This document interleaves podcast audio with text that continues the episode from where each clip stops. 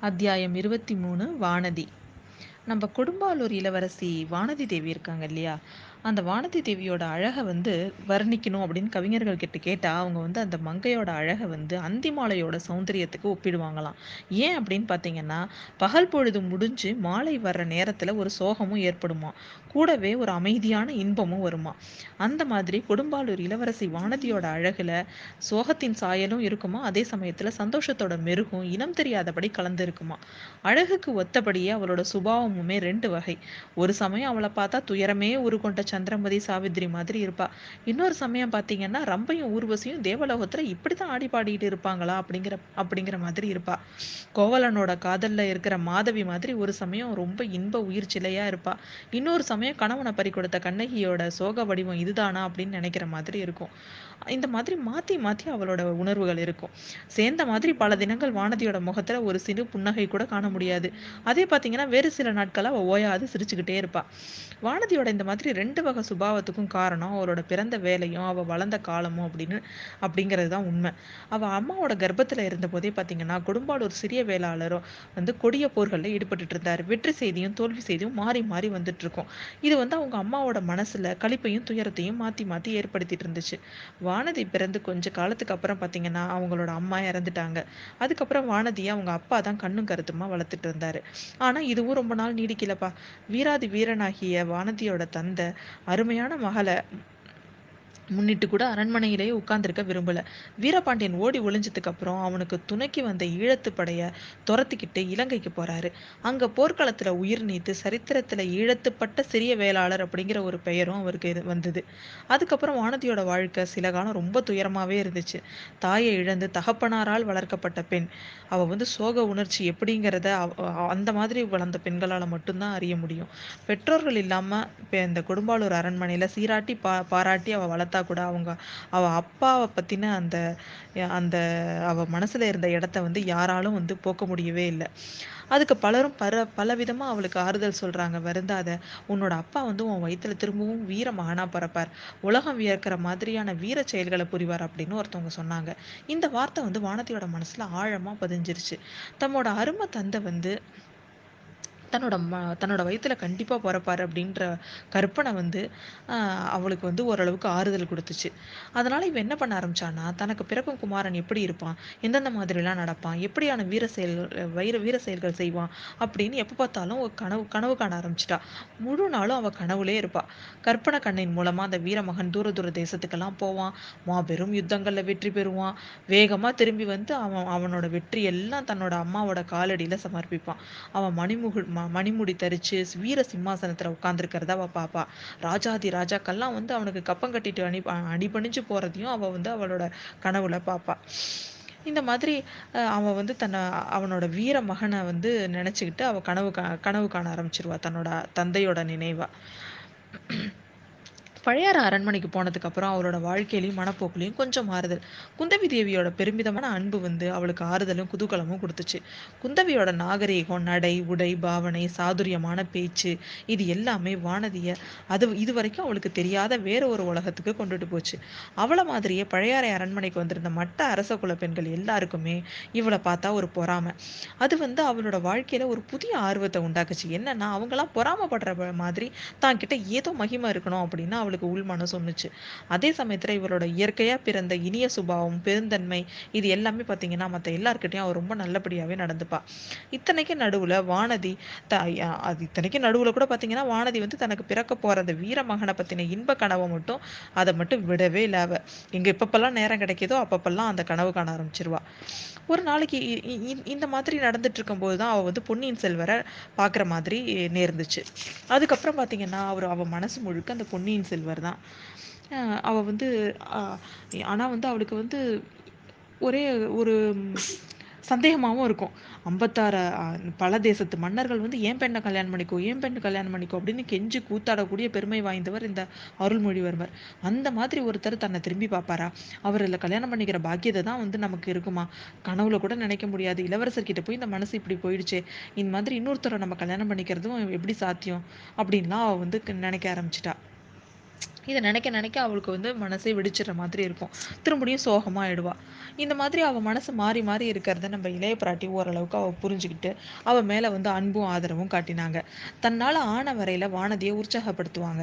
பொன்னியின் செல்வர்கிட்ட அவரோட மனசு இருக்குது அப்படிங்கிறது வந்து அவங்களுக்கு புரிஞ்சிருச்சு. அது ஒன்றும் அவ்வளோ தப்பான விஷயம் இல்லை நடக்க முடியாத காரியமும் இல்லை அப்படிங்கிறத குறிப்பால் நம்ம நம்ம குந்தவி தேவி வந்து அவளுக்கு வந்து உணர்த்திக்கிட்டே இருந்தாங்க. குழந்தை ஜோசியர் வந்து வானதிக்கு பிறக்க போகிற மகனை பற்றி சொன்ன உடனே, அவரோட உள்ள கனலுக்கு அது தூபம் போட்ட மாதிரி ஆயிட்டு. அவளோட கனவு மேலும் மேலும் விரிவடைஞ்சுகிட்டே இருந்தது. மனசோர்வும், குதூகலமும் மாறி மாறி வந்துச்சு அவளுக்கு. ஏக்கத்தினால ஏற்பட்ட மனவேதனை, அதே மாதிரி மகிழ்ச்சியினால ஏற்பட்ட கிளர்ச்சி இது ரெண்டுமே அதிகமானுச்சுன்னா அவளால சகிச்சுக்க முடியாது. ரெண்டுமே மிதமிஞ்சு போனால் அவள் மயக்கம் போட்டு விழுந்துருவா. தஞ்சாவூர் போயிருந்தபோது கூட வானதி இந்த மாதிரி தான் பராந்தக சக்கரவர்த்தி அன்னைக்கு ராத்திரி அவள் வந்து கேட்ட அபயக்குரல், அந்த பயங்கர காட்சி இது எல்லா மனக்குழப்பத்தை அதிகமாக இருந்தது. கொடும்பாளூர் வம்சத்துக்கும், பழுவூர் சிற்றரசல் குலத்துக்கும் ஏற்பட்டிருந்த தீராத பகை வந்து அவளுக்கு வந்து அன்னைக்கு நல் நல்லா தெரிஞ்சுக்கிட்டா. பழுவூர்காரங்க சோழ நாட்டில் அப்போ அடைஞ்சிருந்த செல்வாக்கோட அளவையும் தெரிஞ்சுக்கிட்டா அவ. இளவரசர் வந்து அருள்மொழிவர்மர் விஷய விஷயத்துல தன்னோட க கனவு வந்து நிறைவேறதுக்கும் ந பழுவேட்டரையர்கள் வந்து அனுமதிப்பாங்களா? அவங்க வந்து அனுமதிச்சாலும் அவங்க வீட்டு பெண்கள் அதாவது இந்த நந்தினி தேவி வந்து ஏதாவது இடைஞ்சல் பண்ணுவா அப்படின்னு அவன் நினைச்சா. அப்புறம் இளைய பிராட்டி வந்து எதுக்காக அன்னைக்கு வந்து இள அந்த இளையராணி வந்து நம்ம சக்கரவர்த்தி கிட்ட நின்றுட்டு இருக்கணும். அந்த நள்ளிரவுல வந்து அவங்க என்ன பண்ணாங்க அந்த இடத்துல? அதை பத்தி ஏன் வந்து இளைய பிராட்டி நம்ம கிட்ட எதுவும் பேசவே மாட்டேங்கிறாங்கன்னு அவன் நினைப்பா. இப்ப கொஞ்ச நாளாவே பார்த்தீங்கன்னா, இளைய பிராட்டி மனப்போக்கும் மாறி இருந்துச்சு. தான்கிட்ட முன்ன மாதிரி அவ்வளோ கலகலப்பா அவர் பழகிறது இல்லைன்னு அவன் நினைச்சுக்கிட்டா. அடிக்கடி தனியா போய் உட்காந்துக்கிறாங்க. அவங்கள ஏதோ ரொம்ப கவலையா இருக்கிற மாதிரி அவளுக்கு தோணுச்சு. ஒருவேளை பொன்னியின் செல்வரை பத்தின கவலை தானோ என்னமோ அப்படின்னு அவ நினச்சிக்கிட்டா இன்னைக்கு கூட திடீர்னு இளைய பிராட்டி கா இளைய பிராட்டி காணாமல் போயிட்டாங்க.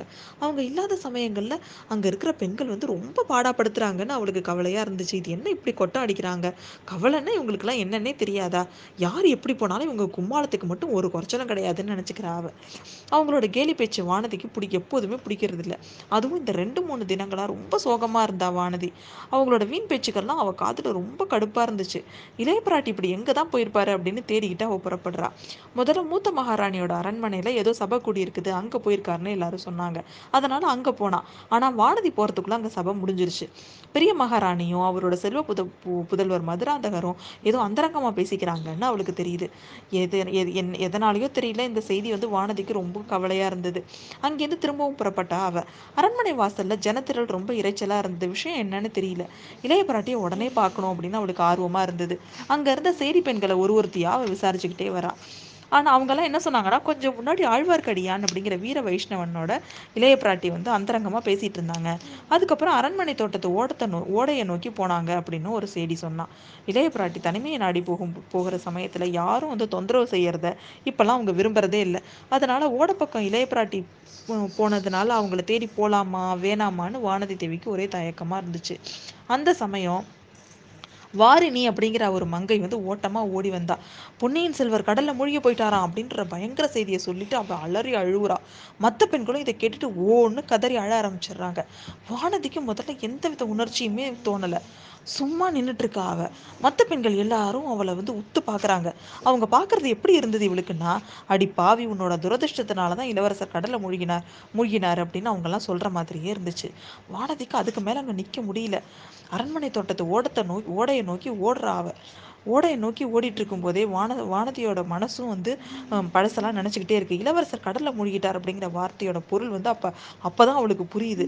அதனால ஏற்பட்ட அதிர்ச்சியை வந்து அவளுக்கு வந்து இன்னொரு ஒரு சில விஷயங்கள்லாம் அவள் வந்து ஞாபகப்படுத்தி பார்க்குறா அதனால தான் கொஞ்ச நாளாக கொஞ்ச நாளாகவே தண்ணீரை பார்க்குறப்போலாம் அவளுக்கு இளவரசரோட முகம் வந்து அதில் தெரிஞ்சுக்கிட்டே இருந்தது.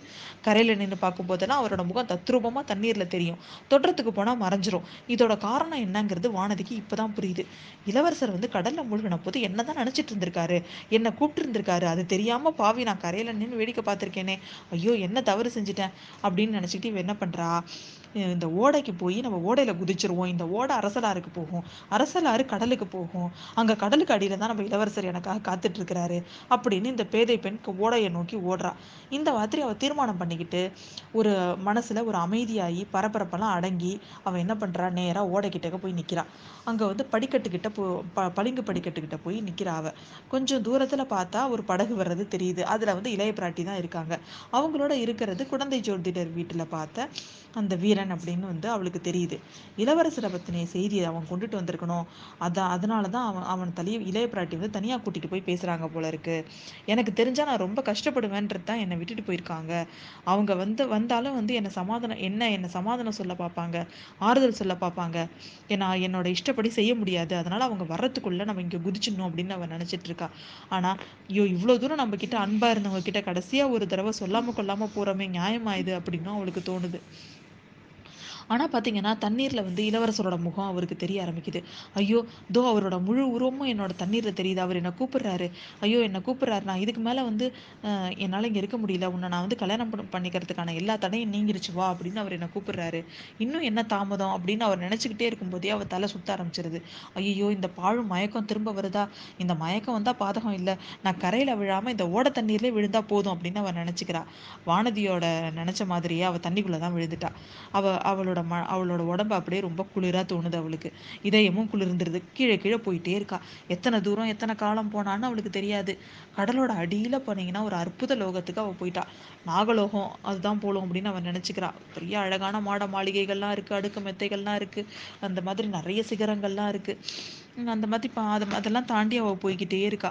அங்கே போட்டிங்கன்னா ஒரு கூட்டமாக வர்றாங்க நிறைய பேர். அவங்க எல்லாம் வந்து தேவர்கள் மாதிரி இருக்கிறாங்க. அதுக்கப்புறம் கனவுக்குள்ளேயே ஒரு கனவு மாதிரி சில நிகழ்ச்சிகள் அதிவேகமாக நடக்குது. அங்கே பார்த்தீங்கன்னா ஒரு நிறைய அலங்காரங்கள் செய்யப்பட்ட மணிமண்டபம் ஒன்றுக்கு வானதியை அவங்க கூட்டிகிட்டு போகிறாங்க மண்டபத்தோட மத்தியில் பொன்னியின் செல்வர் தன்னோட அங்கே வந்து அந்த ஒரு சிம்மாசனத்தில் உட்கார்ந்துருக்கிறாரு. வானதியை கூப்பிடுறாரு.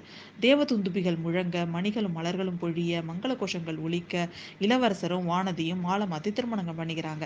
அந்த ஆனந்தத்தோட மிகுதியை தாங்க முடியாம திரும்பவும் வானதி கனவுலேயே மூர்ச்சையாகி விழுந்துடுறா. வெகு நேரம் நினைவில்லாம கிடந்த பிறகு இரு கரங்கள் அவளை தூக்கி எடுக்குது. அது வந்து பொன்னியின் செல்வர் தான் அப்படின்னு அவர் நினைச்சுக்கிறா.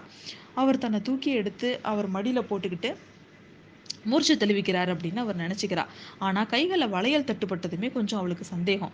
வானதி வானதி இப்படி செஞ்சிட்டியே அப்படிங்கிற குரலும் பெண் குரலா ஒழிக்குது மிக மிக பிரய ரொம்ப பிரயத்தனம் பண்ணி அந்த குரலை வந்து என்ன? அப்படின்னு சொல்லிட்டு தெரிஞ்சுக்கணும்ட்டு கண்ணை திறக்க அவ முயற்சி பண்றா. குந்தவியோட முகம் தான் அவ கண்ணுக்கு தெரியுது. அக்கா அக்கா நீங்க என் கல்யாணத்துக்கு வந்திருந்தீங்களா? உங்களை பார்க்கலையே நானு அப்படின்னு வானதியை வந்து வாய் வந்து முணுமுணுக்குது.